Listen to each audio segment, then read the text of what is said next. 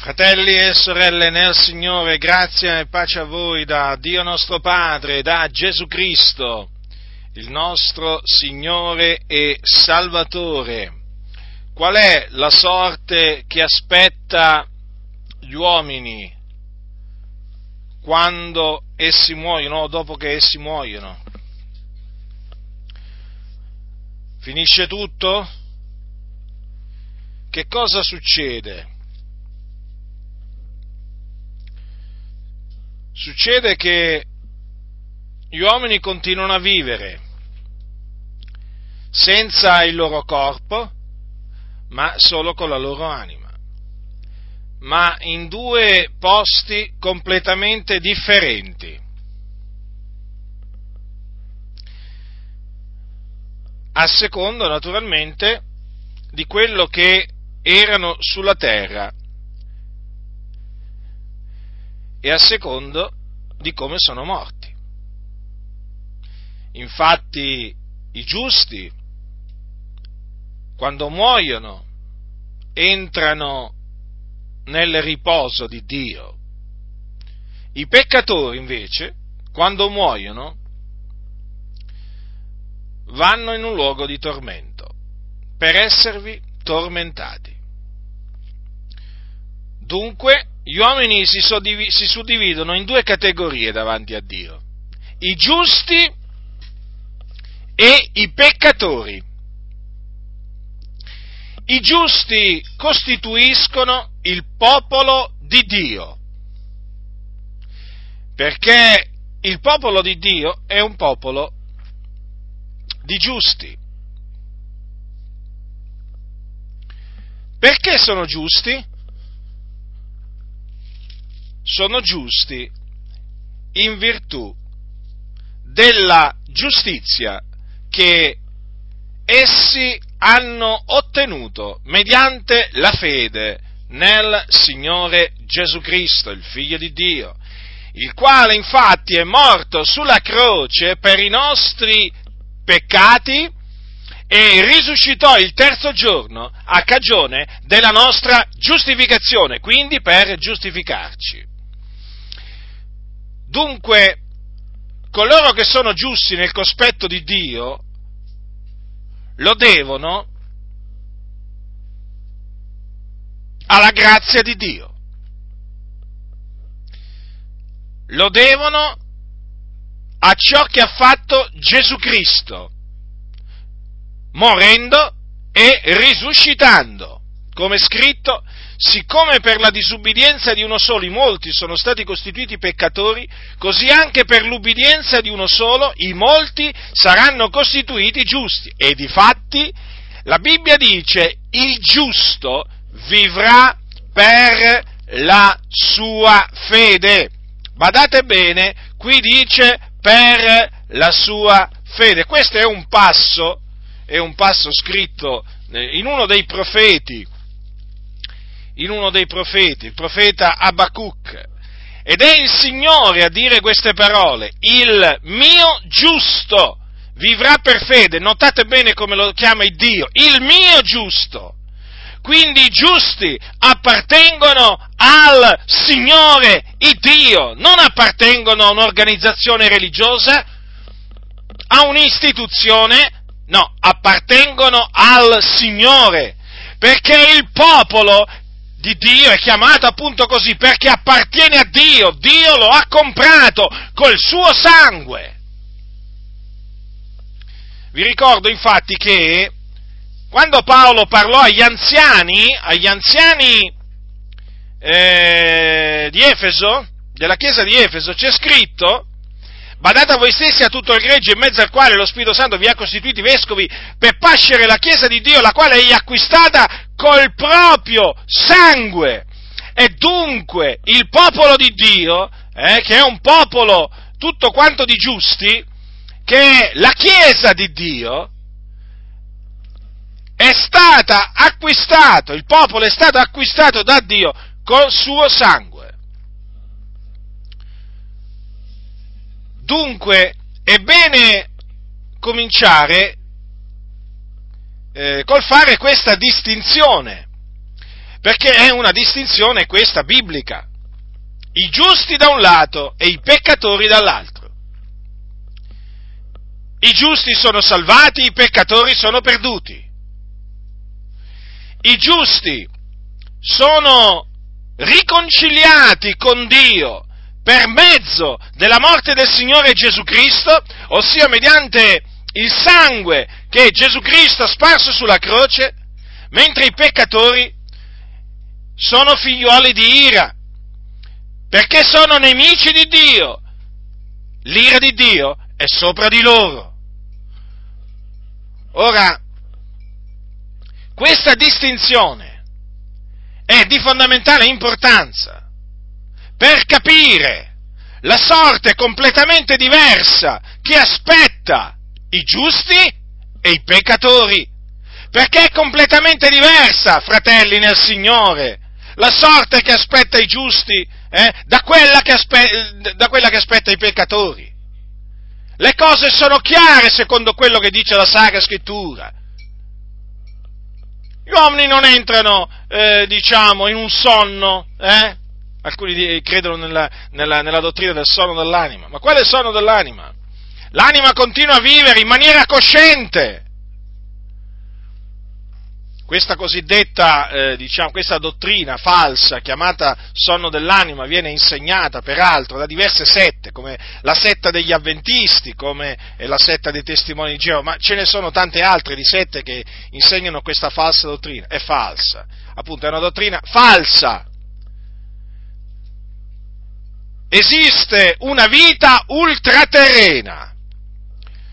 L'essere umano sopravvive praticamente alla morte, in questo senso, che continua a vivere, continua un'esistenza in un altro mondo, ma continua.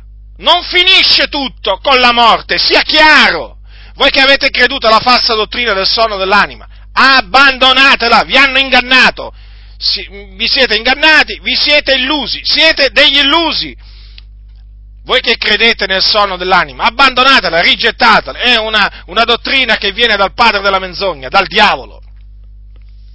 È vero che la Sacra Scrittura parla di coloro che si sono addormentati, è vero, certamente, ma come ho detto anche in altre circostanze, questo addormentarsi eh, sta ad indicare l'apparenza, cioè quello che appare a colui che vede una persona morire. Cosa appare? Appare una persona che si addormenta. Infatti vi ricordo, vi ricordo che di Stefano, eh, di Stefano, che voi sapete fu lapidato, ucciso a motivo di Cristo, cosa c'è scritto? E detto questo si addormentò, si addormentò, certo, perché fisicamente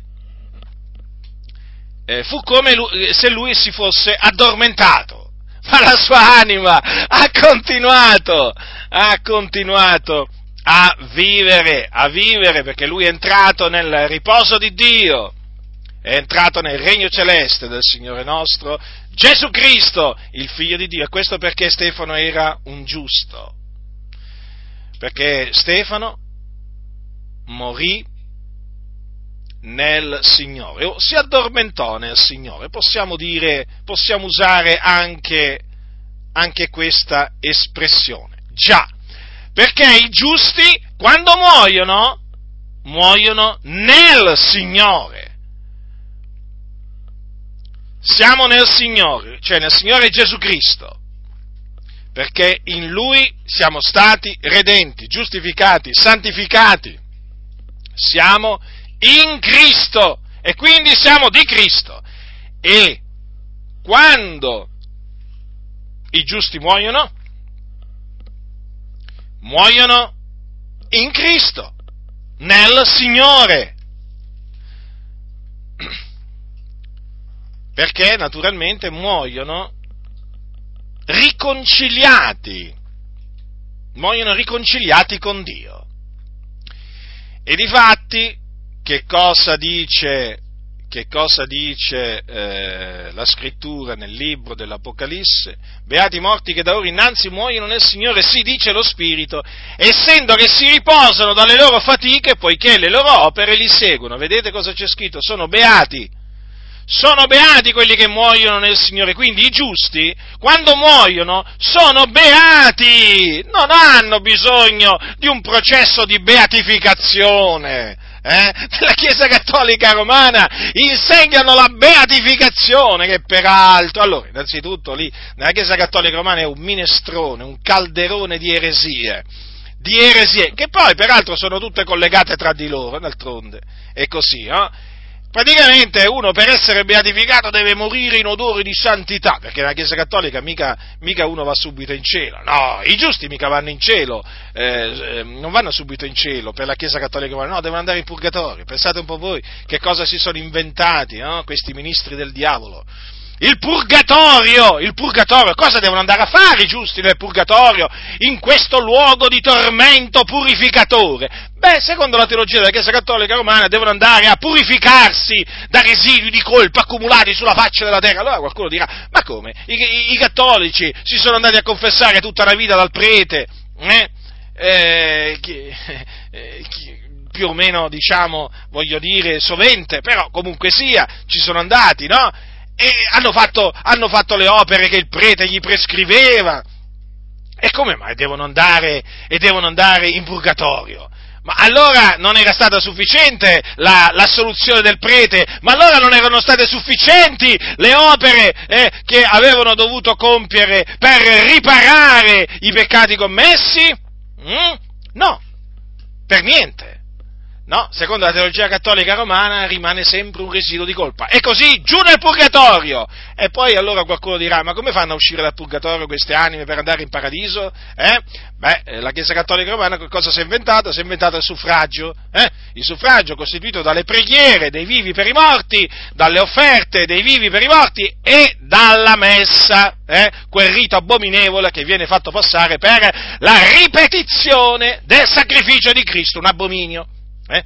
Perché il sacrificio di Cristo può essere annunziato, può essere ricordato, ma non ripetuto, come dice invece la Chiesa Cattolica Romana. Vergogna, vergogna, uno scandalo allora capite questi qua, mandano le anime in purgatorio e poi con il suffragio eh, le tirano fuori. Naturalmente poi lì passano i secoli, possono passare poi i millenni, non si, sa, non si sa mai quanto uno deve rimanere in purgatorio, secondo la teologia cattolica romana non è che c'è un periodo preciso, però generalmente escono dal purgatorio quelli che hanno i soldi, eh, si esce dal purgatorio prima a secondo diciamo se uno eh, diciamo, ha soldi o meglio, se sulla terra insomma c'è qualcuno che, voglio dire, ehm, mette su questo processo di, questa causa di, eh, di beatificazione, eh? eh, e quindi chiaramente per mettere su la, eh, la causa eh, di beatificazione ci vogliono soldi, eh, ci vogliono soldi, insomma, e poi, e poi uno deve, uh, pensate che eh, per essere, fa, per, essere, poi dichiarato beato uno deve fare dei miracoli, pensate un po' voi cosa devono fare i morti nella Chiesa Cattolica Romana,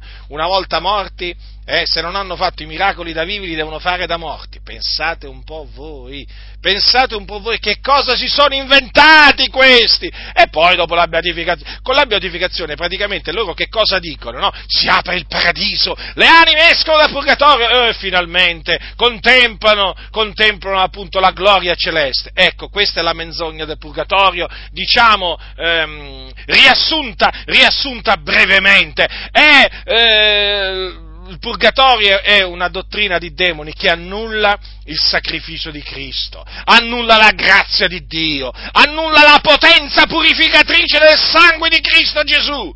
Perché noi crediamo che il sangue di Gesù Cristo, il figliolo di Dio, ci purifica da ogni peccato e quindi ci purga da ogni peccato e non abbiamo alcun bisogno di, nessun, di alcun purgatorio. Il purgatorio è un'invenzione che serve per spillare soldi e storcere denaro con l'inganno eh, ai cattolici romani, perché la messa, come vi dicevo prima, atto abominevole, eh, per la messa, eh, la messa alla fine la devi pagare, la, la, devi pagare, certo, quella che loro presentano come offerta, in sostanza, che richiedono, in sostanza è la tariffa, è la tariffa, se non c'hai i soldi, se non c'hai i soldi, quale messe puoi far fare? Puoi far dire per i morti, capite che inganno, che inganno? Quindi non esiste alcun purgatorio. Eh? E quindi tutto questo processo di beatificazione è falso. I giusti, eh, quando muoiono, sono beati, sono beati proprio sono beati anche prima, eh, perché noi siamo beati, eh, sapete perché siamo beati noi? Beh, ve lo ricordo, eh, diciamo, eventualmente qualcuno se l'è dimenticato, eh, noi ricordiamo perché siamo beati, eh, per la grazia di Dio, sempre per la grazia di Dio, non per i nostri meriti.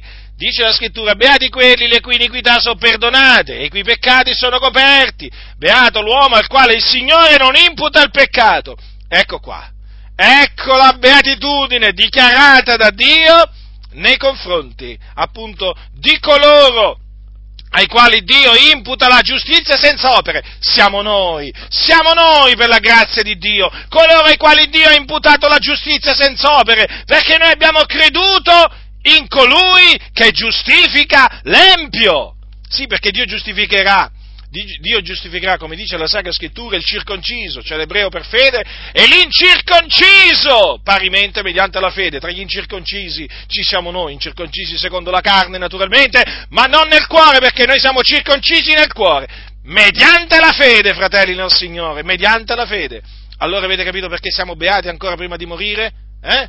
Siamo beati per questa ragione, fratelli, perché le nostre iniquità sono state perdonate, i nostri peccati sono stati coperti per la grazia del Signore. Quando abbiamo creduto nel Signore Gesù, siamo, i nostri peccati sono stati cancellati, ci sono stati rimessi. E allora possiamo dichiarare a tutti quanti siamo beati, siamo beati, siamo tra i beati per la grazia di Dio, eh? tra i viventi beati siamo. Poi, naturalmente, per essere tra i... Eh, eh, eh, tra, i, eh, diciamo, tra, i, morti che sono beati, allora lì bisogna perseverare fino alla fine nella fede. Eh? E chi persevera fino alla fine nella fede, naturalmente, quindi conserva la fede eh, nel figliolo di Dio fino alla fine, allora muore poi nel Signore. Allora muore nel Signore. Allora, vedete cosa c'è scritto? Beati morti che da ora innanzi muoiono nel Signore. Quindi in pace, in pace con Dio. Eh? Eh, rivestiti della giustizia di Dio che si basa sulla fede. Sì, proprio così, fratelli. Dice sì, dice lo Spirito, essendo che si riposano dalle loro fatiche, perché le loro opere li seguono. Quindi, vedete, si riposano, si riposano. Hanno faticato nel Signore, eh? perché i giusti faticano nel Signore, sulla terra, si affaticano per l'opera di Dio. Eh? Si affaticano, hanno, hanno, ricevuto veramente questa grazia da parte di Dio, eh? di affaticarsi di affaticarsi nel Signore, che non è mai vano, fratelli, affaticarsi nel Signore, ma appunto si tratta di un affaticamento e quindi ha bisogno di un riposo. Eh? E questo riposo i giusti lo sperimentano, questo riposo lo sperimento, quando entrano nel riposo di Dio, nel riposo di Dio. Resta dunque, come dice infatti lo scrittore agli ebrei, al capitolo 4, Resta dunque un riposo di sabato per il popolo di Dio, perché chi entra nel riposo di lui si riposa anch'egli dalle opere proprie, come Dio si riposò dalle sue. Vedete, fratelli nel Signore, che cosa succede eh? a coloro che entrano nel riposo di Dio?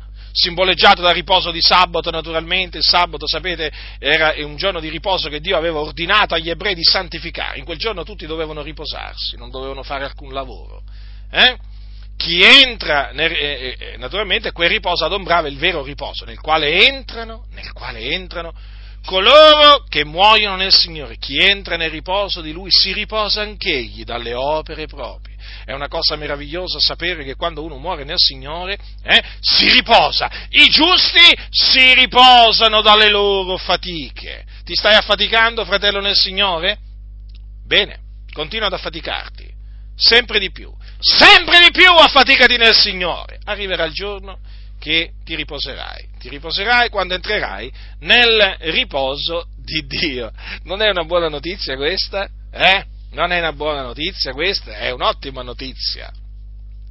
È un'ottima notizia. Ah, alcuni cominciano a dire non mi parlare di queste cose. Come non mi parlare di queste cose? Ma sei un giusto o non sei un giusto?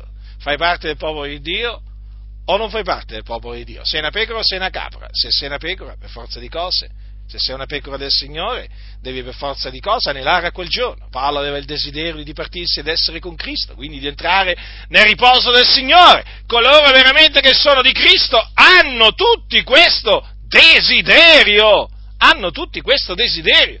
Quindi se tu non hai questo desiderio, evidentemente ancora non sei un giusto. Eh? Ti definisci fratello e, no, e non sei un giusto? E che giusto sei? I giusti sono fratelli. I fratelli sono giusti. Quindi, sapete perché dico questo? Perché in mezzo alle chiese ci sono alcuni no, che si fanno chiamare fratelli, ma che non sono mai nati di nuovo, non hanno mai creduto nel Signore Gesù Cristo e quindi non sono mai stati giustificati e non si sentono giustificati davanti a Dio. E allora, a questi cosiddetti fratelli, eh, il mio messaggio è questo. Ravvedetevi e credete nell'Evangelo di Cristo Gesù, affinché siate giustificati. Perché, sapete, il fatto di appartenere a un'organizzazione religiosa mica, mica vi salverà, eh, mica vi permetterà di entrare in quel giorno nel riposo, nel riposo del Signore, sapete. No, nel riposo del Signore c'entrano solo i giusti, c'entrano solo coloro che fanno parte del popolo di Dio, eh? non quelli che si fanno chiamare fratelli e non sono parte del popolo di Dio.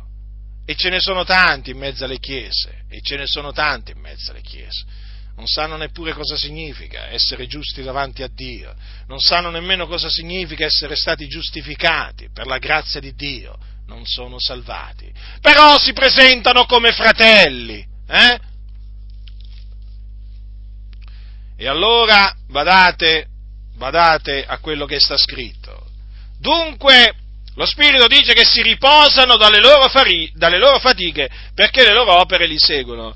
Nel, eh, nel, eh, nel, libro dell'Apocalisse, sempre nel libro dell'Apocalisse, c'è eh, eh, diciamo, il fatto che coloro che muoiono nel Signore si riposano è confermato pienamente da quello che dice Giovanni, eh, da quello che vide Giovanni ad un certo punto. Eh, ascoltate che cosa dice Giovanni, il capitolo 6 dell'Apocalisse. Fratelli, questa mia predicazione ha il, veramente lo scopo dichiarato di, incoraggia, di incoraggiarvi. Incoraggiarvi a perseverare nella fede e a faticarvi sempre di più nel Signore, eh? perché vi sto parlando di quello che aspetta eh? tutti noi alla fine del corso. E non è mica una cosa qualsiasi. Qua stiamo parlando della gloria di Dio perché chi entra nel riposo, nel riposo di Dio viene accolto in gloria, nella gloria celeste. Mica in un luogo qualsiasi, nella gloria, fratelli nel Signore, eh, nella gloria dove Dio splende in tutta la sua maestà, dove ci sono gli angeli del Signore, miriadi di miriadi, che lo lodano, lo glorificano, giorno e notte, dove ci sono i santi che ci hanno preceduto, che lo glorificano, lo celebrano, eh? dove c'è Gesù Cristo, il Figlio di Dio, alla destra del Padre che sta intercedendo per noi. Vi sto parlando di questo luogo, non vi sto parlando di un luogo qualsiasi. Oggi c'è gente che si esalta eh, nel parlare di luoghi come le Canarie, le Seychelles, di questo e di quell'altro, ah c'è là, c'è il mare pulito, ah che belle palme, ah che, che spiaggia pulita. Ma che roba è questa qua in confronto al cielo? Ma che cos'è in confronto al cielo? La Chiesa deve parlare del cielo, non delle Canarie, non delle Seychelles, nel senso che questi qui stanno sempre a parlare, ah che bello, che bello qui, che bello là, sono stato qui, perché poi nelle chiese oggi pensano a divertirsi, no? Pensano ai piaceri della vita, ma mica pensano al cielo, pensano alle Canarie, pensano. Pensano di andare alle Seychelles, alle Canarie, non in cielo! Hanno il desiderio di andare nei paesi esotici e a mettersi con la panza all'aria, e mezzi nudi a prendere la tintarella. Questo c'hanno oggi le chiese in testa, non c'hanno il paradiso, non c'hanno il desiderio di divertirsi e andare col Signore, eh? perché sono in preda a una carnalità terribile, a cominciare dai pastori, eh? E infatti dal pulpito ti parlano mai del cielo, del paradiso, ti dicono mai che hanno questo desiderio grande di andare col Signore in cielo. Ma quale mai? Ah, loro hanno il grande desiderio, non vedono l'ora che arriva l'estate, o l'inverno naturalmente, perché poi possono andare in certi paesi dove qua è inverno, là è estate, no? Loro non vedono l'ora, non vedono l'ora di prendere l'aereo, eh, di prendere l'aereo e partire per questi paesi, eh? Ah! È, que- è quello che loro... divertirsi, divertirsi come quelli del mondo, né più né meno, né più né meno. E poi quando tornano, eh, te fanno tutta, tutta una telenovela, te fanno tutto un resoconto dettagliato, e ti celebrano l'acqua pulita, e, e, e la spiaggia, e vabbè, tu, tutto, sapete no cosa fanno questi, no? E sapete, no? E per loro è quello, vivono per quello. Ma ci sono persone, eh, anche tra questi tanti pastori, che vivono per queste cose. Vivono in vista di queste cose terrene, non in vista della gloria celeste. Ma loro non ci vogliono mica andare in cielo. Infatti non ci andranno. Se non si ravvedono non ci andranno perché è gente riprovata quanto alla fede, quanti impostori dietro i pulpiti che si fanno passare per cristiani ma che non hanno niente di cristiani. Eh? Li sentite parlare e ragionare, li vedete vivere come i pagani, come i pagani, hanno gli stessi desideri, gli stessi obiettivi. Eh, oh. Infatti ci vedono strani a noi perché parliamo come gli apostoli, gli strani sono loro, non siamo noi. Capite, fratelli nel Signore? È una vergogna, ma è una vergogna tutto ciò, eh? È una vergogna, sì che è una vergogna, eh? Perché c'è veramente il riposo di Dio, che Dio veramente ha preparato per i giusti. Ma la Chiesa veramente dovrebbe del continuo, o comunque spesso, incoraggiare, i pastori dovrebbero incoraggiare, no? Perseverare, a, a, impegnarsi, a faticarsi nel Signore, a faticarsi nel Signore, state attenti. Affaticarsi nel Signore significa lavorare per il Signore, non per organizzazioni religiose. Attenti, eh? Non scambiate le cose, eh, fratelli nel Signore. Noi siamo del Signore, ci dobbiamo affaticare per il Signore, non per le organizzazioni. Per il Signore! Ora, i pastori dovrebbero parlare di quello che aspettano, quelli che si affaticano nel Signore, alla fine del corso. E invece di che cosa parlano? Eh? Di che cosa parlano? Gente carnale questi impostori sono. Gente carnale, car- hanno l'animo alle cose della carne loro spendono la loro vita al servizio delle concupiscenze. Non c'hanno niente di cristiano, c'hanno solo il nome. Voi se ci cominciate a parlare con questi cosiddetti pastori, ascoltatemi, prendeteli, fermateli, eh? E ditegli, senti, parliamo delle cose sante di Dio. Mettetevi a parlare con loro delle cose sante di Dio. Eh? vi accorgerete che avrete davanti dei serpenti, degli scorpioni, dei servi di Satana, perché comincerete subito a notare che si annoiano nel sentirvi parlare, eh? si sentono disturbati, eh? indispettiti, irritati, guardateli bene negli occhi e poi vi accorgerete come si manifesteranno. Già dallo sguardo capirete che non sono contenti di sentirvi parlare in questa maniera come parlavano gli apostoli, no, non sono per niente contenti. Ma potrei stare qui veramente per ore a spiegarvi eh, veramente eh, il carattere diabolico di questi individui che sono dietro i pulpiti, che quando li sentite parlare ma veramente dite, ma possibile mai? Ma possibile mai che esistano personaggi del genere dietro i pulpiti? Cosa ci stanno a fare? Ma chi li ha messi lì? Certamente non il Signore. Certamente non il Signore. E di fatti loro non servono il Signore, non si affaticano nel Signore. Al massimo si possono affaticare per la propria organizzazione, la propria setta. Ma certamente non per il Signore. E quando ebbe aperto il quinto suggello, veniamo alle parole di Giovanni nell'Apocalisse, di cui vi parlavo prima, io vidi eh, sotto l'altare le anime di quelli che erano stati uccisi per la parola di Dio e per la testimonianza che avevano resa, e gridarono con gran voce dicendo, fino a quando nostro Signore, che sei santo e verace, non fai tu giudicio, e non vendichi il nostro sangue su quelli che abitano sopra la terra? E a ciascun d'essi fu data una veste bianca, e fu loro detto che si riposassero ancora un po' di tempo, finché fosse completo il numero dei loro conservi e dei loro fratelli che hanno adesso essere ucciso come loro, eh, uccisi come loro. Certo qualcuno leggendo veramente queste ultime parole dice ma come? Allora c'è un numero, c'è un numero prestabilito da Dio, eh? i suoi figlioli che devono essere uccisi come, come, come quelli? Sì, fratelli nel Signore, è proprio così. Dio ha stabilito così. Allora, queste, eh, costoro che erano morti, erano stati uccisi, pensate, erano stati uccisi questi, eh? Quindi non è che erano morti così, eh, come si, si, si, oggi si dice, no? generalmente, di morte naturale, no? o di vecchiaia. No, no, no, no, no, no. Comunque, è chiaro, è sempre poi il Signore che stabilisce no? anche il modo di morire, il momento, certamente. Ma qui c'è scritto che questo, costoro erano stati uccisi per la parola di Dio e per la testimonianza che avevano resa. Quindi questi erano dei figlioli di Dio, dei cristiani erano nostri fratelli, sono nostri fratelli, perché sono in cielo. Ascoltate, cosa c'è scritto qua? Che gli fu, gli fu data una veste bianca e che e gli fu detto qualche cosa. Che gli fu detto? Badate, erano in cielo, eh? Sotto l'altare. Che gli fu detto? Gli fu detto, c'è scritto qua, che si riposassero ancora un po' di tempo Ecco, vedete, ancora un po' di tempo. Quindi già si stavano riposando. Però dovevano ancora riposare un po' di tempo. Vedete? Quindi è confermato che coloro che chi entra nel riposo di Dio eh, si riposa dalle sue fatiche, perché altrimenti, fratelli, non ci sarebbe scritto che eh, gli fu detto questo, capite?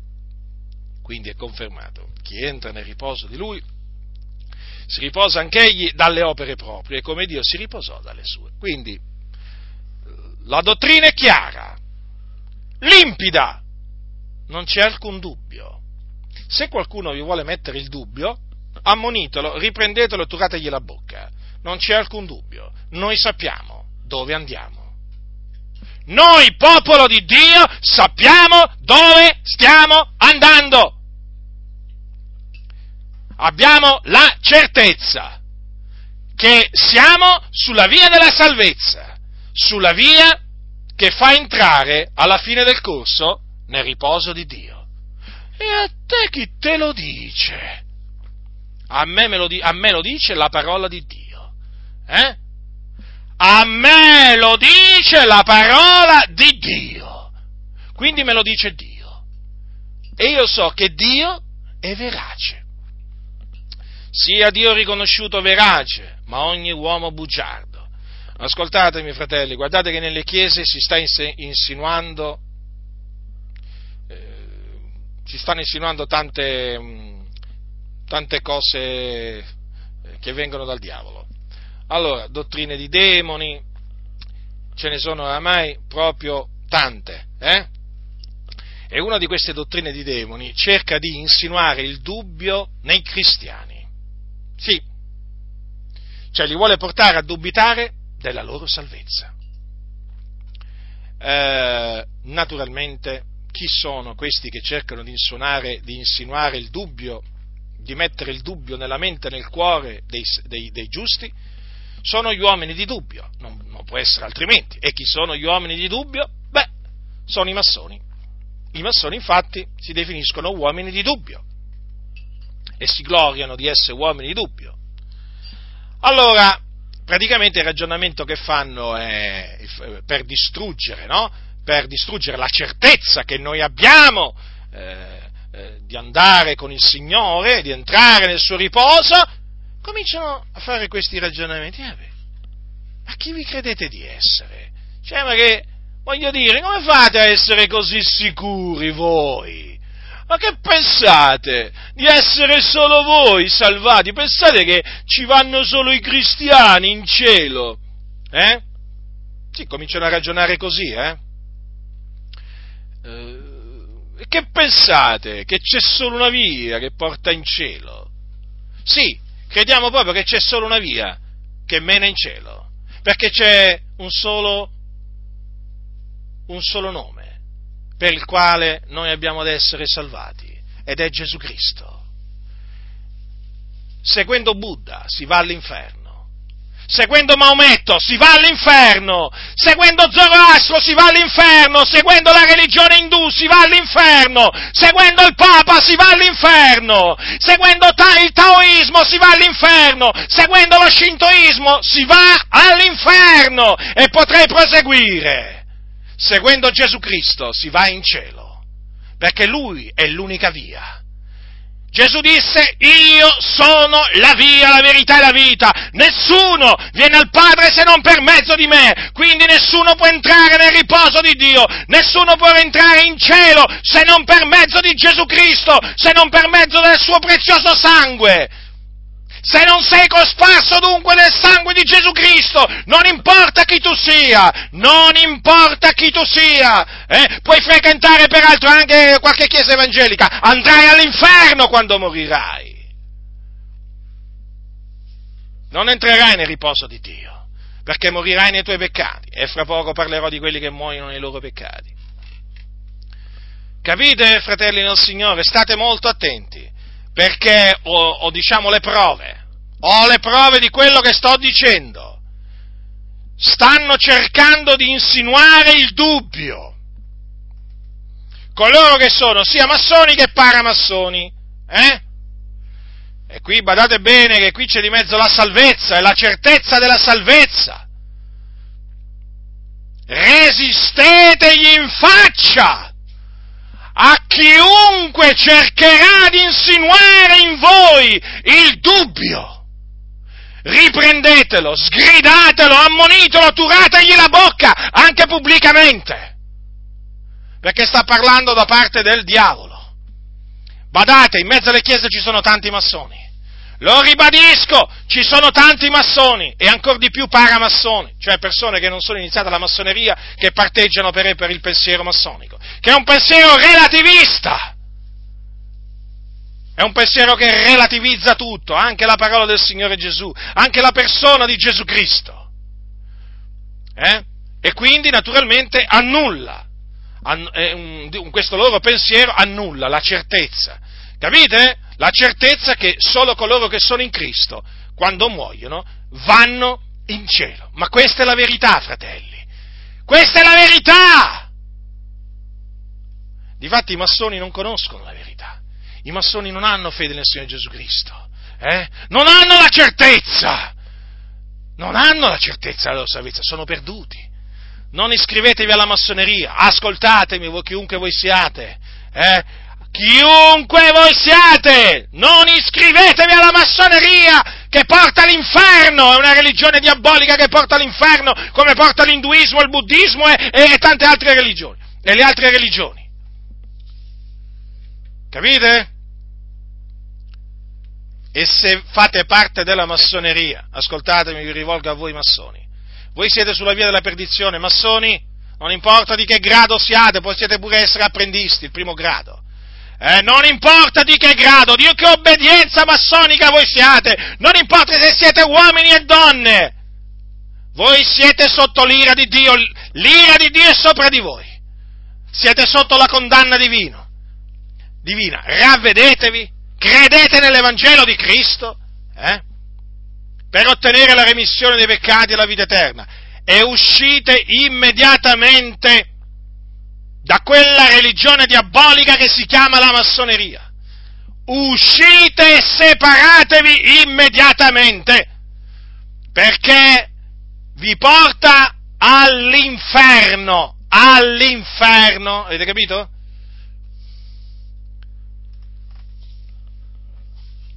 Lo so quello che voi dite di me, lo so, lo so, che io sono un fanatico, che io sono matto, che io... vabbè, tante altre cose. Ma io vi sto, a me non importa quello che voi dite di me, non mi importa proprio niente. Io so in chi ho creduto e so che sono nella verità, che ho la verità e so che voi eh, siete perduti e che non avete la verità, non la conoscete, che state, state andando all'inferno. Per quello vi esorto in questa maniera eh, e spero veramente e spero veramente che alcuni di voi possano veramente essere raggiunti, essere visitati da Dio. Eh? Quindi massima attenzione, mi rivolgo a voi fratelli del Signore adesso.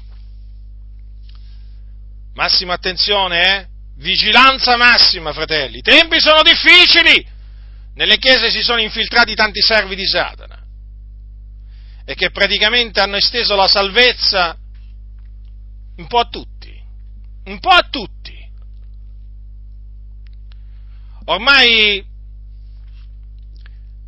ormai mm, diciamo, messaggi come, come il mio sono antiquati, dichiarati antiquati, retrogradi, eh? Portatori di divisioni. Eh sì, sì, portatori di divisioni, certo, che volete.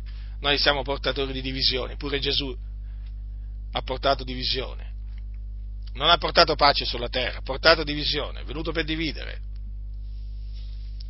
E quindi non meravigliatevi se anche il mio messaggio porta divisione, perché io servo Cristo Gesù. Il messaggio di Cristo portava divisione, eppure il mio messaggio, perché è il messaggio di Cristo. Lo stesso messaggio che portavano gli apostoli. Che, che, ne dicono costoro, non importa proprio niente, spazzatura, quello che dicono veramente questi uomini del dubbio, eh? questi massoni, i paramassoni, è tutta spazzatura, tutte cose che non hanno niente a che fare con la verità. La verità è in Cristo, la verità è Cristo, la via è Gesù Cristo. E quindi per entrare nel riposo di Dio, quindi per entrare nel regno celeste, eh, bisogna essere dei giusti, bisogna essere annoverati fra i giusti, bisogna essere giustificati per il sangue di Gesù Cristo, il Figlio di Dio. Noi lo siamo e vogliamo rimanerlo fino alla fine. Quindi a quelle anime fu detto che si riposassero ancora un po' di tempo. Eh? È proprio così, i giusti si riposano, fratelli nel Signore. D'altronde, vedete, gli apostoli avevano il desiderio di dipartirsi ed, ed abitare col Signore perché, perché gli apostoli si affaticavano nel Signore e loro naturalmente sapevano che andare col, col Signore era proprio cosa, cosa, di gran lunga migliore. Proprio per questa, diciamo anche per questa ragione, no? perché appunto coloro che muoiono nel Signore si riposano dalle loro opere. Paolo diceva, sono stretto dai due lati, ho il desiderio di partire ed essere con Cristo perché è cosa di gran lunga migliore. Pensate. Poi proseguiva dicendo, ma il mio rimanere nella carne è più necessario per voi, certamente questo è vero. Però vedete, aveva questo desiderio di partire ed essere con Cristo, e mica solo lui, eh? Perché se voi leggete poi l'epistola eh, che lui scrisse ai santi di Corinto, lui ci mette pure appunto gli altri apostoli, quando dice noi siamo dunque sempre pieni di fiducia e sappiamo che mentre abitiamo nel corpo siamo assenti dal Signore, poiché camminiamo per fede, non per visione. Ma siamo pieni di fiducia, abbiamo molto più caro di partire dal corpo ed abitare col Signore. Vedete dunque? quando appunto i giusti si dipartono dal corpo, quindi quando muoiono eh, nel Signore, cosa c'è scritto? Vanno ad abitare con il Signore. È chiaro, abitare con il Signore, con il Signore in cielo è cosa di gran lunga migliore che stare sulla terra. Certo, è ovvio che per un ministro dell'Evangelo è, eh, la sua opera e naturalmente eh, se lui rimane, eh, cioè rimanere per un, per un, ministro dell'Evangelo sulla terra naturalmente eh, è più necessario per, eh, per, i santi perché usufruiscono del, del suo ministero, però il, il desiderio rimane sempre, rimane sempre, quello, ma perché? Ma perché abitare con Cristo, andare ad abitare con Cristo è cosa di gran lunga migliore che stare sulla terra, è un dato di fatto, fratelli del Signore. Cioè, qui stiamo parlando proprio del cielo, capite del cielo? Cioè, stiamo parlando del regno, del regno dei cieli, eh? Cioè, ma a confronto, a confronto le Seychelles, le Canarie, le Maldive, ma, ma a confronto con il cielo, ma cosa sono? Cosa sono? il posto più bello sulla faccia della terra, ma non può essere paragonato minimamente al cielo, alla gloria.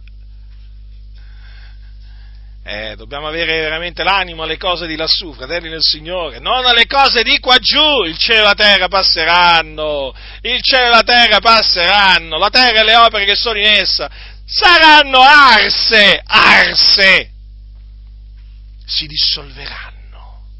Pensate un po' voi, eh? Si dissolveranno. Allora, eh, ecco, dove, ecco dove naturalmente vanno dunque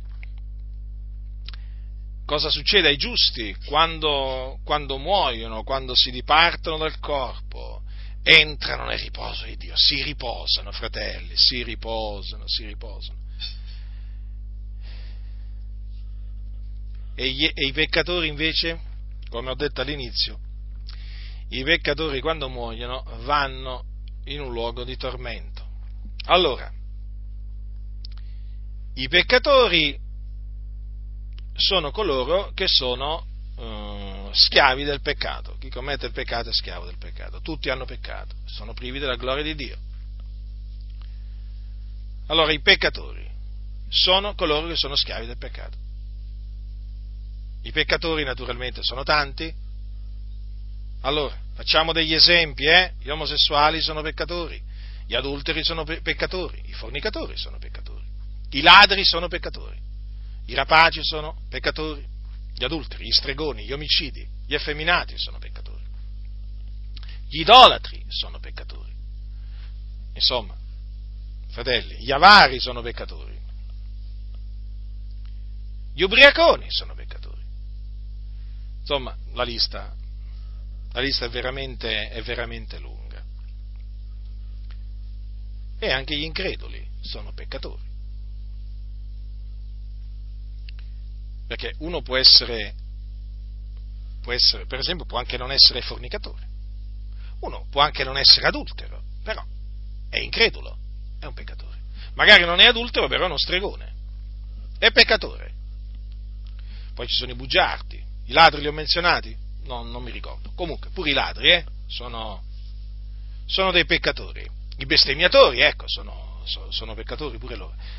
Questo giusto per farvi capire che uno può anche non essere in una categoria, però sicuramente nell'altra, quindi sempre, sempre sotto il dominio del peccato, sempre peccatori si tratta. Eh. Qui non è che, voglio dire, ce l'abbiamo con una particolare categoria di peccatori, eh, fratelli nel Signore, sia chiaro a tutti questo, eh.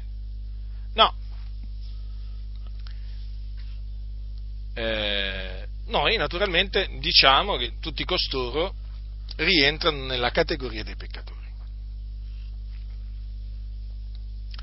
Allora, i peccatori quando muoiono, muoiono nei loro peccati. Muoiono nei loro peccati perché naturalmente muoiono in inimicizia con Dio. Quindi loro non muoiono riconciliati con Dio, a differenza dei giusti, ma muoiono veramente con l'ira di Dio che dimora sul loro capo. E non credono nel Signore Gesù Cristo e per questo muoiono nei loro peccati. Vi ricordo a tal proposito che un giorno Gesù disse ad alcuni queste parole, gli disse così, Perciò vi ho detto che morrete nei vostri peccati, perché se non credete che sono io il Cristo, morrete nei vostri peccati. Certo, perché se uno non crede nel Signore Gesù Cristo, rimane schiavo del peccato, rimane un peccatore. Infatti dice che chi rifiuta di credere al figliuolo non vedrà la vita, ma l'ira di Dio resta sopra di lui. Vi ricordate queste parole? Sono scritte in Giovanni dice chi rifiuta di credere al figliolo non vedrà la vita, ma l'ira di Dio resta sopra lui. Quindi l'ira di Dio è sopra costoro, sono dei peccatori eh, e quindi sono sotto la condanna, la condanna del Signore. Perché appunto, come dice, eh, come dice Paolo ai santi, ai santi di Roma, dice queste parole, dice come, come, dunque con un solo fallo la condanna si è estesa a tutti gli uomini. Vedete dunque? Dunque i peccatori sono sotto la condanna. Per cui quando muoiono non possono entrare nel regno dei cieli, non possono entrare nel riposo di Dio. Perché là ci entrano solo i giusti, coloro che sono riconciliati con Dio che muoiono nel Signore. E allora vanno in un altro luogo, che si chiama in greco Hades, conosciuto comunemente come inferno, che inferno poi deriva da una parola latina che significa luogo di sotto. Allora, questo luogo, questo, di questo luogo di tormento ha parlato Gesù. Ha parlato Gesù in diverse occasioni, eh? Io vi voglio leggere quello che ha detto in una di queste occasioni, quando parlò di Enrico e Lazzaro. Storia, non parabola, eh, come dicono alcuni. Storia, storia vera. V'era un uomo ricco, capitolo 16 di Luca, versetto 19. V'era un uomo ricco, il quale vestiva porpora e bisso ed ogni giorno godeva splendidamente V'era un pover'uomo chiamato Lazzaro che giaceva alla porta di lui, pieno d'ulcere, bramoso di sfamarsi con le briciole che cadevano dalla tavola del ricco. Anzi, perfino venivano i cani a leccargli le ulceri. Ora avvenne che il povero morì e fu portato dagli angeli nel seno d'Abramo. Morì anche ricco e fu seppellito. E nell'Ades, essendo nei tormenti, alzò gli occhi e vide da lontano Abramo e Lazzaro nel suo seno ed esclamò, Padre Abramo, abbi pietà di me e manda Lazzaro a intingere la punta del dito nell'acqua per rinfrescarmi la lingua, perché sono tormentato in questa fiamma. Ma Abramo disse, figliuolo, ricordati che tu ricevesti i tuoi beni in vita tua e che Lazzaro similmente ricevette i mali, ma ora qui egli è consolato e tu sei tormentato. E oltre a tutto questo, fra noi e voi è posta una gran voragine, perché quelli che vorrebbero passare di qui a voi non possono, né di là si passi da noi. Ed egli disse, ti prego dunque, o oh padre, che tu lo mandi a casa di mio padre, perché ho cinque fratelli affinché attesti loro queste cose, onde non abbiano anch'essi a venire in questo luogo di tormento. Abramo disse, hanno Mosè i profeti, ascoltino quelli. Ed egli no, padre Abramo, ma se uno va loro dai morti si ravvederanno. Ma Abramo rispose, se non ascoltano Mosè i profeti non si lasceranno persuadere, neppure se uno dei morti risuscitasse. Ecco, la fine che ha fatto un peccatore. Morì nei suoi peccati. Era un uomo ricco, eh? Questo era un uomo ricco, avete visto? Questo proprio vestiva porpora e bisso. Ogni giorno godeva splendidamente. Ma quando morì dove si ritrovò? Si ritrovò in un luogo di tormento, nell'Ades. Nell'Ades. Nell'Ades che lui chiamò, questo ricco chiamò, luogo di tormento. Avete visto? Era tormentato in mezzo alle fiamme. Allora nell'Ades c'è il fuoco? Sì, c'è il fuoco. C'è un fuoco vero. Un fuoco vero. Non attizzato da mano d'uomo, ma un fuoco vero. Ma ho sentito dire, qualcuno dirà che in effetti qua Gesù ha, un, ha usato un parlare allegorico, metaforico. No, qua Gesù non ha, parlato, non ha usato nessun linguaggio metaforico, ve lo posso assicurare. Gesù ha riferito semplicemente le parole di quell'uomo mentre si trovava nell'Ades. Quindi Gesù ha riferito le parole di un peccatore mentre si trovava nell'Ades. Che ha detto quel peccatore? Sono tormentati in questa fiamma. Ma perché, la, ma perché mai l'avrà detto quel ricco di cui non conosciamo il nome? Eh? Ma perché mai avrà detto sono tormentati in questa fiamma? Evidentemente perché lui era in mezzo al fuoco. Ma ditemi un po', ma altrimenti perché avrebbe detto, avrebbe supplicato Abramo di mandare Lazzaro a intingere la punta del dito nell'acqua, no? per rinfrescargli la lingua? Perché questo modo di parlare? Eh? Cioè ha detto una cosa per dirne un'altra? Eh no, queste sono parole di un uomo che si trovava nella sofferenza, nel tormento, eh? Di un uomo disperato, di un uomo proprio che stava proprio subendo su di sé il tormento, capite? Del fuoco! C'è un fuoco vero, c'è un fuoco vero nell'Ades! Non credete a quelli che dicono che è un fuoco allegorico e quindi nell'Ades, che all'inferno non, dicono non c'è nessun fuoco, il fuoco c'è, il fuoco c'è. È come se c'è, è come se c'è. Ma sì, ma tanto oramai l'abbiamo capito, cioè, molti non credono a quello che sta scritto, ma non ci credono, non gli interessa niente di quello che sta scritto. Ma io parlo di pastori, ma non gli interessa niente di quello che sta scritto. Prendono quei 3-4 versetti della Bibbia, quelle 3-4 storie della Bibbia che gli servono oh? la domenica un po' per passare quella mezz'oretta dietro il pulpito. Insomma, abbiamo capito, ma non gli interessa niente a questi se all'inferno c'è il fuoco vero, non c'è il fuoco, non c'è, non c'è il fuoco, oh, non c'è il fuoco vero. Non gli interessa niente se esiste o non esiste un inferno, un cielo. Non gli interessa interessa niente. È gente che ha l'anima alle cose, alle cose della, de, della, carne, alle cose di qua giù, gente che ha l'anima alle cose della terra. Ma cosa volete che gli interessa a loro? Ma li sentite avvertire, gridare ai peccatori, ravvedetevi, credete all'Evangelo, state andando all'inferno dove c'è un fuoco che arde. Ma li sentite mai voi predicare in questa maniera dal pulpito per le piazze, nelle loro televisioni, nelle loro radio? No, ma perché mai? Non c'è bisogno. Eppure, eppure l'inferno esiste. Eppure mentre io sto parlando, quel ricco è ancora là è ancora là, tormentato nel fuoco, a distanza di tutti questi secoli, millenni, è là, è là, avete capito? Eh? E là ci sono tutti quelli che sono morti nei loro peccati, là piangono, stridono i denti, là sì, proprio all'inferno. Ma sulla terra pare che Pochi si preoccupano di avvertire i peccatori da questo orribile luogo dove stanno andando e dove già tanti li hanno preceduti. E questa è la dimostrazione che c'è poco amore per il Signore eh? e quindi poco amore per il prossimo nelle chiese. Eh?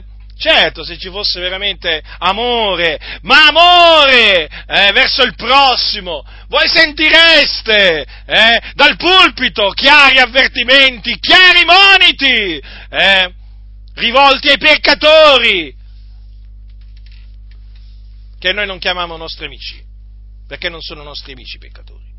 I nostri amici sono i giusti, non i, nostri, non, non i peccatori. Eh? Voi siete miei amici se fate le cose che vi comando, eh? ricordatevi Gesù cosa ha detto ai suoi. Eh? Allora avete capito? Chi ne avverte i peccatori? Qualche fanatico. No, qualche fanatico ancora c'è, dai. Ringraziamo il Signore per tutti i fanatici, tra virgolette, eh, che ancora il Signore veramente si è compiaciuto di suscitare, perché tutti questi fanatici che stanno aumentando sempre di più per la grazia di Dio, eh, che veramente credono nell'esistenza di un inferno reale, di un fuoco reale, eh? e che credono veramente nel, nell'Evangelo. Ma questi fanatici stanno aumentando, stanno aumentando sti fanatici. Ma che è successo qua? Ma che è successo qua? Sto fanatismo si sta diffondendo sempre di più per le chiese. Buono! Oh, finalmente, siamo contenti. Era ora, ringraziamo il Signore. Finalmente, veramente finalmente. E questi si preoccupano, i massoni si preoccupano. Si preoccupano che i fanatici stanno aumentando, uh, come sono preoccupati per questo che, che, che loro chiamano fanatismo. E chiamatelo pure fanatismo. Se sono fanatico io era fanatico, fanatico pure Gesù, se sono fanatico io era fanatico pure Paolo, pure Giovanni, siamo tutti fanatici noi. Eh? Intanto siamo sulla via della salvezza e poi stiamo avvertendo i peccatori che sono sulla via della perdizione, eh? li stiamo scongiurando a ravvedersi, a convertirsi, a credere nell'Evangelo per essere veramente salvati dal peccato e dalle fiamme dell'inferno. Vi stavo dicendo veramente, ma, ma fatevi questa domanda, fratelli del Signore, esiste questo luogo di tormento? Che peraltro non è non è il, il, luogo di tormento finale dove saranno tormentati i peccatori, perché poi i peccatori quando risorgeranno in quel giorno giudi- compariranno davanti al trono di Dio, saranno giudicati secondo le loro opere e poi saranno gettati anima e corpo in un altro luogo di tormento che è lo stagno ardente di fuoco di zolfo, dove saranno tormentati per l'eternità, nei secoli dei secoli. Eh? Dico io, ma considerate un momento questo. Allora, i peccatori hanno un'eternità davanti, eh? piena di infamia, piena di tormenti, terribile, una, un'eternità terribile, fratelli, terribile. Eh? Ma io dico, ma la Chiesa che è colonna e base della verità, cioè, non dovrebbe proprio gridare ai quattro venti, proprio gridare dai tetti ai peccatori, salvatevi da questa perversa generazione ravvedetevi, convertitevi, credete in Cristo Gesù, altrimenti andrete in perdizione, andrete prima con l'anima all'inferno e poi anima e corpo in quel giorno per l'eternità nello stagno ardente di fuoco e zolfo. Ma dico, mi faccio questa domanda, una semplice domanda, ma non dovrebbe veramente del continuo avvertire i peccatori in questa maniera? Sapendo che i peccatori saranno tormentati nei secoli dei secoli, eh, in mezzo al fuoco lo dovrebbe fare. Che fanno invece molti? Che fanno invece molti? Gli vanno a dire ai peccatori Gesù vi ama. O sorridi che Gesù ti ama. Sorridi? Andiamo a dire ai peccatori sorridi che Gesù ti ama? Ma i peccatori devono piangere, non sorridere sorrideranno quando si ravvederanno e crederanno nel Signore Gesù Cristo. La loro bocca sarà piena di sorrisi, perché il Signore avrà fatto cose grandi per loro, li avrà salvati, purificati dai loro peccati, ma adesso che sorridi? Ma bisogna dirgli ravvedetevi, convertitevi. Se mai piangete, urlate. E questi gli vanno a dire sorridi. Ma che messaggio è questo qua? Ma da chi l'hanno imparato questo messaggio? Certamente non dagli apostoli. Ma vi risulta che gli apostoli andavano in giro a dire sorridi che Gesù ti ama? A me non risulta. Eh, quindi, perché devo mai andare a dire ai peccatori sorridi che Gesù ti ama? Ma io spero che i peccatori che mi ascoltano veramente, tutti quanti, dal primo all'ultimo, si mettano a piangere, a urlare dalla disperazione. E eh, io spero che siano presi dallo spavento di Dio, dal terrore dell'Eterno. Eh, che pieghino le ginocchia e si buttano a terra. Eh, gridino a Dio. Signore Dio abbia misericordia di me. Sono un peccatore, io spero che, che facciano questo. Io spero che implorino la misericordia di Dio, eh? credendo nel suo figliolo Gesù Cristo per ottenere la remissione dei loro peccati. Poi, poi rideranno, rideranno, salteranno, come i caprioli. Ma prima devono veramente essere presi dallo spavento di Dio. Che gli andate a dire? Gesù ti ama. Vergogna. Vergogna. Poi pure sorridi. Addirittura in certe comunità gli fanno pure l'applauso. Diamo un caldo applauso di benvenuto eh, a quelli che sono qui per la prima volta. Si intende naturalmente i peccatori. Ma quale applauso? Ma quale applauso? Ma che modo di fare è questo qua? Ma ve, lo, ma, ma ve lo, immaginate Gesù fare un applauso ai, ai, ai, peccatori? Gli apostoli fare un applauso ai peccatori che venivano a, ad ascoltarli? Ma che vergogna, che scandalo! Ma come si, ridotto, come si sono ridotte molte chiese, irriconoscibili! Ma irriconoscibili! Ma proprio una vergogna! Allora io dico, ma in base a quello che dice la Sacra Scrittura, ma considerando che i peccatori saranno tormentati e in questo momento già sono tormentati quelli che sono veramente sprofondati nell'Ades, ma dico io, eh? Ma non dobbiamo veramente del continuo avvertirli, a quelli che ancora sono in vita sulla terra, fratelli. Ma se non lo facciamo noi, ma chi lo farà? Ma chi lo farà? Lo dobbiamo fare. Ognuno per conto suo. Ma lo dobbiamo fare. Lo dobbiamo fare, fratelli nel Signore. I peccatori saranno tormentati. E lo ripeto, i peccatori già sono tormentati, come, come i giusti già, sono, già si riposano in cielo e sono consolati, perché sono nella gloria. Così i peccatori, in questo momento, quelli che sono già morti, eh, sono già tormentati, sono in mezzo al fuoco.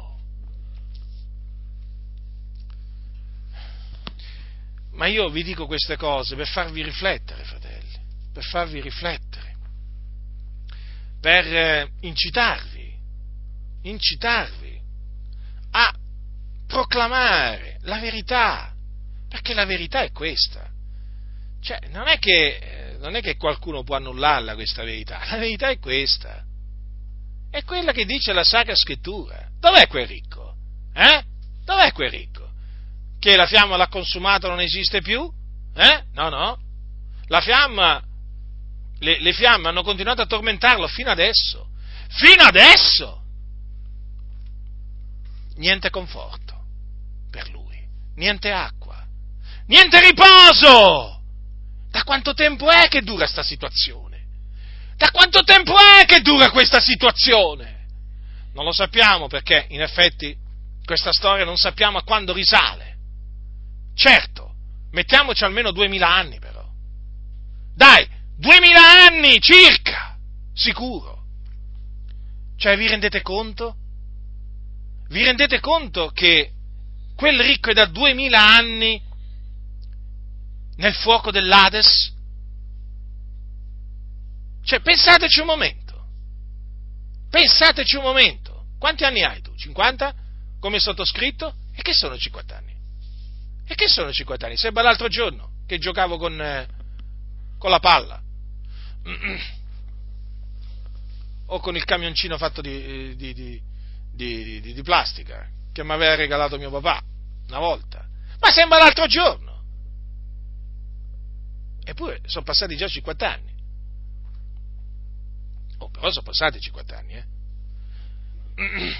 Tu quanti anni hai? Puoi avere 80 anni, puoi averne pure 90, puoi averne pure 100. Ma l'eternità Qui già cominciamo a parlare di eternità, vabbè, ma già cominciamo a parlare di duemila anni, va? Duemila anni, eh, duemila anni sono duemila anni, eh? Certamente non sono 50 anni, nemmeno 100 anni. Eh, duemila anni, questo è, il ricco è da duemila anni nell'Ades. Pensate un po'. Pensate un po'. Certo, ci sono anche quelli che sono chiaramente da, da 2000 anni in cielo, eh?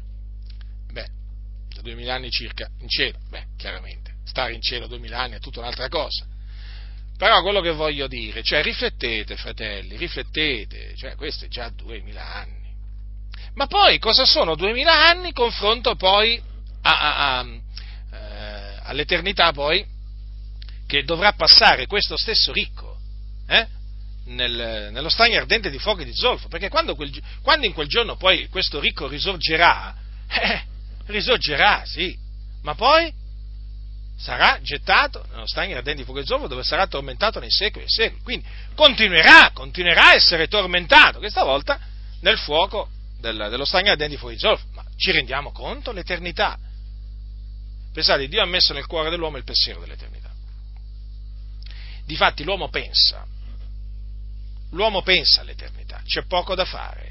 E ci pensa perché Dio ha messo proprio il pensiero dell'eternità in lui. Ma fratelli del Signore, una cosa è poi passare l'eternità con il Signore, la gloria.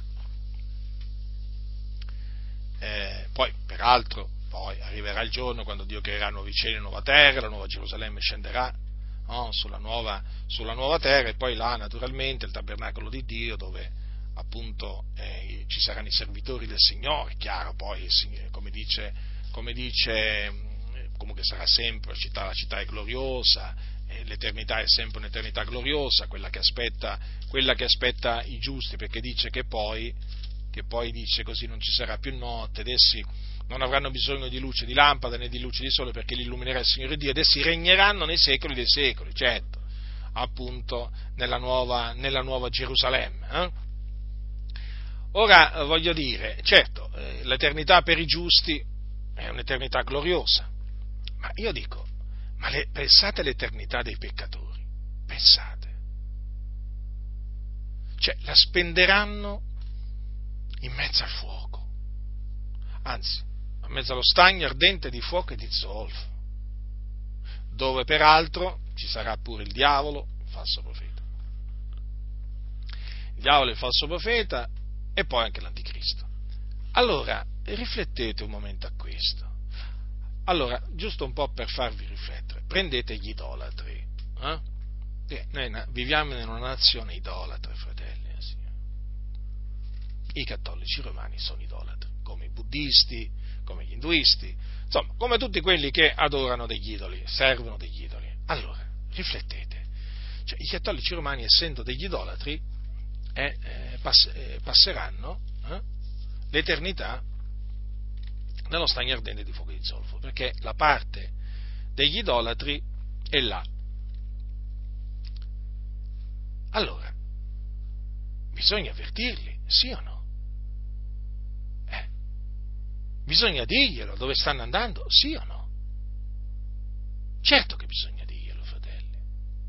E come se bisogna dirglielo? Ah, ma dopo non mi parlano più. Che ti interessa? Tu diglielo.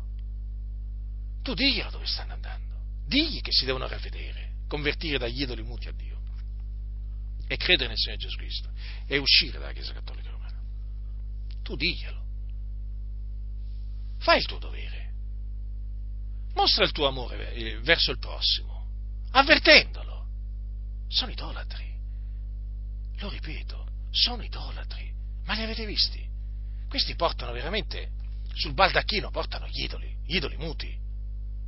Questi si prostrano davanti a delle statue, davanti a delle immagini, dalle cose morte. Servono quelle cose.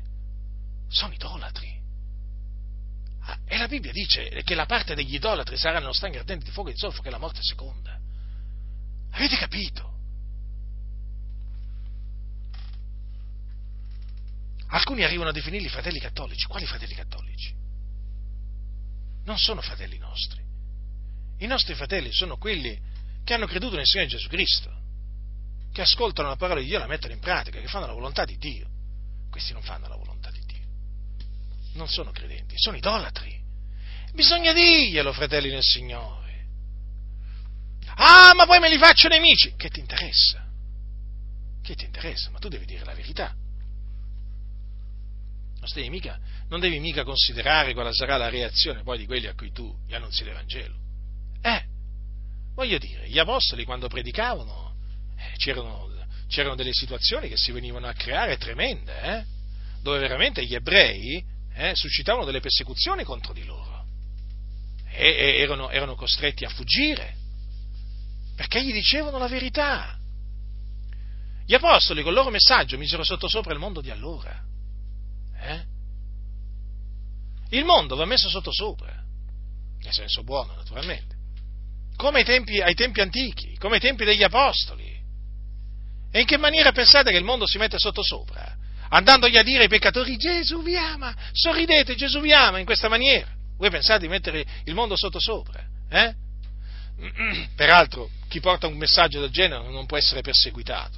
Quale persecuzione può toccare a uno che va a dire ai peccatori Gesù vi ama, Dio vi accoglie così come, come, come siete? Ma quale persecuzione? Anzi, i peccatori ti applaudono pure e oggi molti vogliono essere applauditi dai peccatori, non vogliono essere perseguitati a motivo di Cristo. Capite? Bisogna dire la verità, fratelli, costi quel che costi. Eh, noi sappiamo, la conosciamo la verità, siamo responsabili.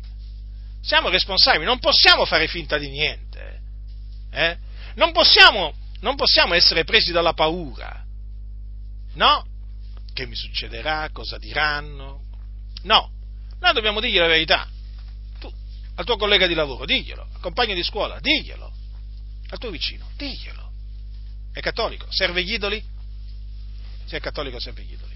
Tu diglielo, perché è giusto che lo sappia, è giusto che lo sappia, è giusto che sia avvertito. Poi, certo, non ascolterà, il suo sangue ricadrà sopra di lui, però intanto tu lo hai avvertito. Cioè, ma io veramente quando considero alla fine alla fine che faranno i peccatori. Cioè, quando io penso all'eternità eh, che hanno davanti i peccatori, che eternità, ma mi viene, un, mi viene peraltro una rabbia, mi viene una rabbia nel vedere che oggi, che oggi tanti di quelli che sono dietro i pulpiti tacciono, tacciono, proprio letteralmente tacciono, perché proprio hanno eliminato dalle loro predicazioni, dai loro messaggi, il tormento eterno che aspetta i peccatori. Hanno proprio eliminato, proprio in maniera proprio mh, cosciente, cioè l'hanno voluto eliminare, questa parte del messaggio. Eh? Non vogliono parlare di queste cose. Non vogliono dire dove, dove, vanno i peccatori quando muoiono, non lo dicono dove sono i peccatori che sono morti in questo momento, non lo dicono. Perché? Perché sanno che se cominciano a parlare in questa maniera, come sto parlando io, eh, comincia un fuggi-fuggi. Comincia un fuggi-fuggi, comincerebbe un fuggi-fuggi generale e praticamente eh, rischierebbero di rimanere, eh, diciamo, loro dietro il pulpito e magari qualcuno, eh, diciamo, lì davanti, eh, magari anche qualche, anche qualche, loro familiare scapperebbe eh, a sentire predicare in questa maniera, ma tant'è, e se poi la gente, se il locale si svuota, poi eh, si svuotano pure le casse. Capite? La preoccupazione oggi di molti cosiddetti pastori, la preoccupazione non è di salvare le anime o di strapparle dal fuoco, usiamo questa espressione non è questa, è quella di riempire i locali di culto di persone che gli danno i soldi e gli riempiono le tasse, le casse e, e le tasche. Avete capito qual è la preoccupazione? Ma se la preoccupazione fosse veramente la salvezza delle anime, ma predicherebbero veramente come si conviene, come si conviene. Ma questi devono fare, de, de, devono fare di tutto per tenere calmi i peccatori. Li devono vedere calmi, non si devono agitare, devono sorridere, capite? Li devono far sentire a loro agio, dove, dov, dovunque predicano. Locale, radio, televisione, piazza, tenda, li devono far sentire a loro agio. Calma, state calmi, tranquilli, come se, come se appunto cioè, non c'è niente di cui preoccuparsi. Ma come? Ma quelli là sono sulla via della perdizione. Stanno per profo- sprofondare veramente in una eternità, possiamo chiamarla così, di tormenti. E questi qua che cosa pensano? Pensano ai soldi. Pensano a, a non far svuotare i loro locali di culto. Eh? A queste cose pensano e quindi non c'è amore non c'è amore per Dio, non c'è amore per la verità, non c'è amore per il prossimo, non c'è, non c'è, fratelli nel Signore, non c'è, non c'è. Io vi dico questo, io, io se fossi, diciamo, uno che frequenta, se, se, io fossi, diciamo, ancora perduto e, e frequentassi uno di questi locali, credetemi, credetemi, io desidererei che dal pulpito qualcuno mi avvertisse. Sì, se io fossi ancora perduto e frequentassi uno di questi locali, io desidererei tanto che qualcuno mi, grida, mi, mi gridasse all'orecchio, sei perduto! Sei perduto! Se morissi in questo momento andresti all'inferno! Io questo veramente lo desidererei. Desidererei che qualcuno eh, mi annunziasse con ogni franchezza il ravvedimento, l'Evangelo di Cristo, la croce, la salvezza. Io questo vorrei. Allora le cose stanno così. O costoro conoscono la verità, ma tacciono perché sono dei codardi, o costoro che sono dietro i pulpiti, ascoltate, non conoscono la verità e quindi non sono da Dio, sono dei falsi ministri. Allora io credo, io credo che molti di quelli che oggi si trovano dietro i pulpiti eh, non siano veri ministri di Dio. Quindi non hanno ricevuto alcuna chiamata a predicare e insegnare. Eh, credo anche che ci sia un buon numero di peccatori proprio dietro il pulpito quindi persone che non sono salvate e quindi non possono preoccuparsi della salvezza dei peccatori, perché loro stessi hanno bisogno di essere salvati, loro stessi sono perduti, non hanno manco il coraggio di parlare ai peccatori. Capite? Parlano vagamente di Gesù che è buono, vabbè, ma quello lo fanno pure i preti che sono perduti, non è? Dove sta il problema? Oggi cosa ci vuole? Impari quattro versetti, eh? Voglio dire, ti metti dietro un pulpito, eh? E fai il prete di turno, però in, una, in un locale di culto di una chiesa evangelica, eh? Invece di essere un prete della Chiesa Cattolica Romana, sei un prete, diciamo, sei un prete nel, nel locale di culto della Chiesa Evangelica. Il messaggio è lo stesso, perduto è quello, perduto è quell'altro, eh? però quello si fa chiamare pastore. Eh? Io credo che veramente ci siano non pochi perduti dietro i pulpiti, ma perché questo si evince da come parlano e da quello che dicono. Non c'è niente, sono vuoti, sono vuoti. Ascoltatemi, fratelli nel Signore, quando uno è stato salvato, dico quando uno è stato salvato, eh, guardate, al peccatore gli parla della salvezza, gli parla della salvezza. Quando uno è consapevole di essere stato strappato alle fiamme eterne, al peccatore lo avverte delle fiamme eterne. C'è poco da fare, è così. Quando uno è stato purificato col sangue di Gesù Cristo, non può che annunziare la potenza del sangue di Gesù Cristo. Se non lo fa vuol dire che non è stato ancora purificato. Oggi la realtà è questa, è tragica, fratelli nel Signore. Dietro i pulpiti ci sono uomini che sono ancora morti nei loro peccati, nelle loro trasgressioni e quindi non puoi pretendere, di, di, non ti puoi aspettare da loro eh, predicazioni infuocate contro i peccatori, eh, avver, diciamo di avvertimento rivolte ai peccatori, no, non te le puoi aspettare. Non te le puoi aspettare perché loro stessi sono dei peccatori sulla via della perdizione. E difatti questo messaggio loro lo detestano, lo disprezzano, sono i primi a disprezzarlo sono i primi a disprezzarlo. Questi uomini corrotti che sono dietro i pulpiti sono i primi a disprezzare il vero messaggio eh, che deve essere portato ai peccatori. Eh? Loro, loro, veramente, tu gli puoi dire, ma lo sai che i peccatori che sono morti in questo momento sono all'inferno, che piangono e stridono i denti? Eh?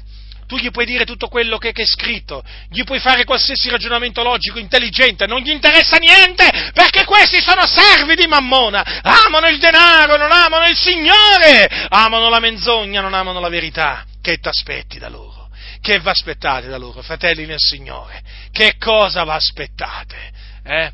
Non vi potete aspettare delle vere predicazioni, vi potete aspettare buffonerie vi potete aspettare cose assurde che dicono, quelle aspettatevele, ma non potete aspettarvi da questi predicazioni che mettono sotto sopra i paesi la nazione, che scuotono la nazione. Non potete aspettarvi, perché sono uomini malvagi questi, sono uomini malvagi. Questi non vogliono essere perseguitati a cagione della croce di Cristo nella maniera più assoluta.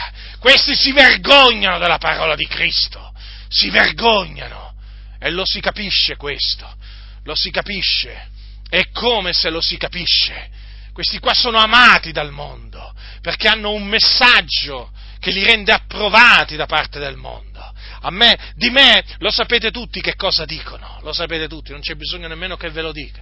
Per quale ragione dicono tutte queste cose? Semplice, perché io dico quello che sta scritto, perché io ci credo in quello che sta scritto, perché io ho sperimentato quello che sta scritto, perché io sono stato chiamato a predicare quello che sta scritto, dall'Iddio vivente è vero. Questa è la ragione per cui predico questo. E allora domandatevi, perché costoro non predicano come si conviene? Quando Paolo, quando Paolo da, fu chiamato dal governatore Felice, il quale lo chiamò per diciamo, sentirlo parlare sul, sul, sulla, sulla, sua fede in Gesù, sapete cosa dice la Sacra Scrittura? Voi lo sapete, eh, voi che conoscete le Scritture, ma io ve lo ricordo. Ascoltate, eh, ascoltate cosa c'è scritto qua. Dice così, dice così. Felice dice venuto con Drusilla sua moglie che era giudeo, mandò a chiamare Paolo e l'ascoltò circa la fede in Cristo Gesù. Ma ragionando Paolo di giustizia, di temperanza e del giudizio venire, felice tutto spaventato, replicò, per ora vattene e quando ne troverò l'opportunità ti manderò a chiamare. Ma ditemi una cosa, ma se Paolo gli avesse detto al governatore, felice, governatore felice, o oh eccellentissimo felice, sorridi, che Gesù ti ama, ma felice avrebbe detto, oh, che bel messaggio, finalmente qualcuno che mi vuole bene. Eh? Diciamo, diciamo, immagino una cosa del genere, ecco avrebbe detto che bel messaggio. E invece che fece l'Apostolo Paolo? Gli cominciò a parlare di giustizia, temperanza e giudizio a venire. Felice fu preso da uno spavento terribile. Lo mandò via. Vattene, gli disse. Ti ha detto vattene? Allora, sì, vattene. Eh, insomma, per uno che ti dice vattene, eh, ve l'hanno mai detto vattene? A me sì. Mm. Sapete chi me l'ha detto? Me l'hanno detto i peccatori. Vabbè, poi te lo dicono pure alcuni che si dicono cristiani, vattene, non ti voglio più vedere, eh, ma che è questo messaggio? Ma che predichi? Tu spaventi le persone? Beh, voglio dire, ma Paolo prima di me ha spaventato qualcuno? Beh, non è che era Paolo, il messaggio, eh? Insomma, il messaggio dell'Apostolo Paolo spaventava quindi, eh? Non faceva mica rimanere i peccatori tranquilli, eh? Avete notato? Tutto spaventato, felice. Lo mandò via, per ora vattene, eh? Certo, noi non sappiamo poi quello che è avvenuto a Felice, però intanto, in quel momento, fu spaventato. Ma fratelli nel Signore, ma fratelli nel Signore, il messaggio dei veri ministri di Cristo spaventa. Spaventa! Perché è la verità. Ma spaventa chi? Spaventa i peccatori. Quindi, che sia veramente predicato eh, il messaggio che Dio vuole che sia predicato ai peccatori, che anche loro siano veramente presi dallo spavento di cui fu preso Felice. Eh? non si ravvederanno, non crederanno, ma almeno saranno presi dallo spavento, per avere sentito la verità. La verità, fratelli nel Signore. Quindi ecco dove vanno, ecco qual è la sorte appunto che attende, che attende i peccatori. I peccatori quando muoiono entrano, vengono fatti scendere da Dio in un luogo di tormento chiamato Hades Quindi i giusti che muoiono, quando muoiono i giusti, essi si riposano perché entrano nel riposo di Dio. Quando invece muoiono i peccatori, i peccatori sono tormentati perché scendono in un luogo di tormento chiamato Hades. Noi che siamo il popolo di Dio, ci rallegriamo nel Signore, perché Lui ci ha giustificati, ci ha santificati, ci ha salvati. E eh, gli rendiamo grazie del continuo, proprio del continuo, perché siamo in obbligo di rendergli grazie per quello che Lui ci ha dato. Mm, quindi non è in virtù d'opere che siamo quello che siamo, ma per la grazia di Dio. Ma d'altro lato dobbiamo prendere atto che i peccatori si trovano, si trovano sotto l'ira di Dio su una via che si chiama via della perdizione e che una volta che muoiono, dico una volta che muoiono non c'è più possibilità di salvezza per loro, perché se ne vanno appunto nell'Ades poi in attesa del giorno del giudizio. Capite, fratelli nel Signore? Quindi sì, noi ci dobbiamo rallegrare, però anche ci dobbiamo diciamo, dare da fare per avvertire i peccatori della fine a cui stanno andando incontro e digli chiaramente ravvedetevi, credete nell'Evangelo di Cristo Gesù per essere salvati, perdonati, riconciliati con Dio. Noi l'abbiamo sperimentato, questo perdono, questa riconciliazione con Dio, eh? ravvedendoci e credendo nell'Evangelo di Cristo. Allora il nostro desiderio deve essere questo, ed anche la nostra preghiera, eh, che i peccatori siano salvati, perdonati, riconciliati con Dio e strappati dal fuoco. Beati coloro veramente che sono nel Signore e beati coloro che fanno quello che il Signore comanda di fare. La grazia del Signore nostro Gesù Cristo sia con tutti coloro che lo amano con purità incorrotta.